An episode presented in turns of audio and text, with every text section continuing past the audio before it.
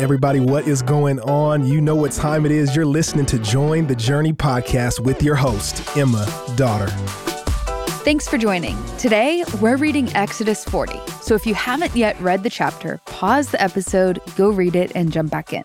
And if you're on the go, you can have the scripture read to you at jointhejourney.com. Just click read with us and scroll down to today's passage. That said, we're in Exodus 40. And in today's chapter, we're reading the instruction book for the tabernacle, or the end of it at least.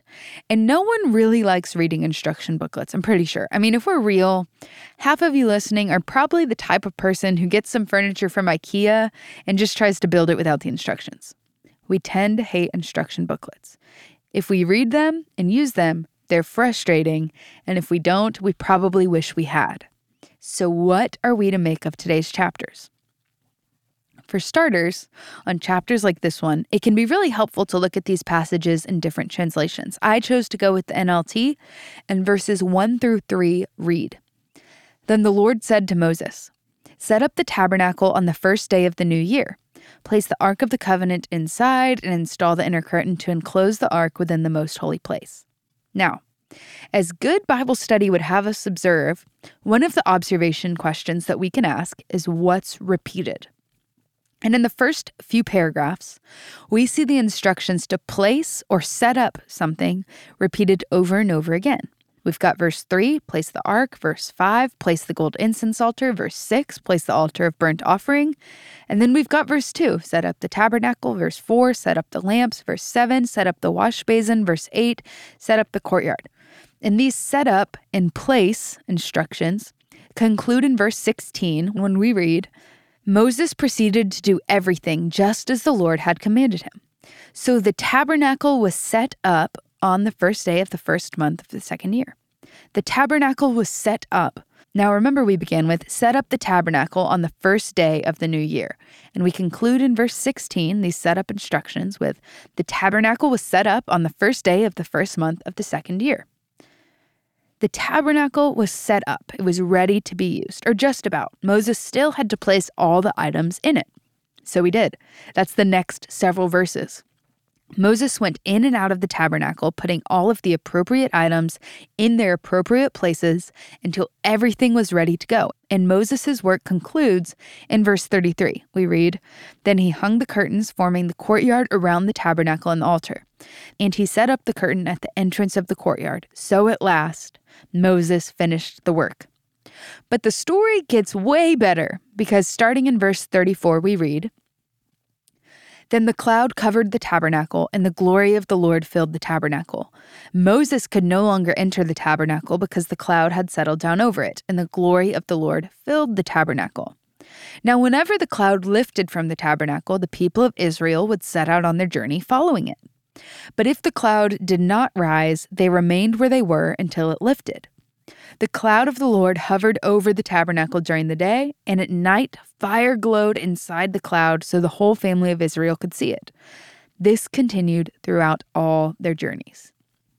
That's how the book of Exodus concludes. If you've made it this far, I'm glad I'm glad you've been tracking with us. That's the conclusion. Now, in regard to this conclusion, one commentator writes this.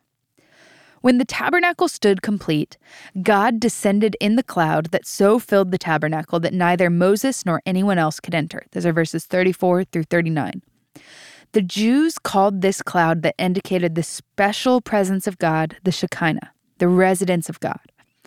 This term does not appear in the Old Testament, but in the Targum, the Targums are explanations of the Hebrew scriptures written later in the Aramaic language for the benefit of Jews who, because of the Babylonian captivity, had not learned Hebrew. So, this idea of the Shekinah glory of the Lord is unique to this passage.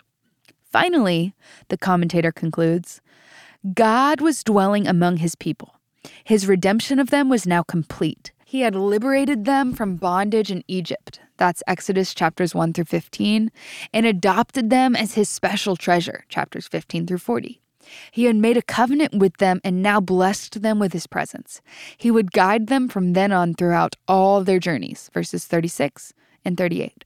The descent of God to take up residence in the midst of his people is therefore a fitting climax with which this book closes. Moses, however, was not able to enter the tabernacle because of the cloud. Verse 34. This indicates that more provisions were necessary before fellowship with God could continue.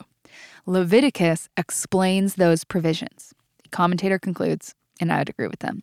The book of Exodus, it ends with a problem. Moses, even though he's a Levite, he's of the priestly tribe, cannot go into the tabernacle. But Leviticus, it provides the solution. As Blake Holmes taught me, Leviticus shows us the way to a holy God and the way to walk with a holy God for the Israelites. And while we aren't reading Leviticus in this year's reading plan, we will be releasing a bonus episode this weekend. So for your homework, I'd love to challenge all of us. I know we hear Leviticus, we get a little nervous, but I'd love to challenge all of us to try to get a general feel for the book over the weekend. Listen to the bonus episode or read the book's intro in a good study Bible. You'll be blessed by that contextual insight as we read Numbers, which is going to be awesome. I know Numbers gets a bad rep too, but there's some crazy stories in there. We're going to have a lot of fun. And that's all we've got time for today. But I'm grateful we serve a God who desires to dwell with his people. And as always, I'm so glad we're all on this journey reading the Bible together. Hey, we want to thank you for listening and we hope you enjoyed the episode. Did you know that you can help support Join the Journey by rating and reviewing this podcast? And if you're willing, we'd love it if you subscribe because the more you download, the easier it will be for new friends to find the podcast.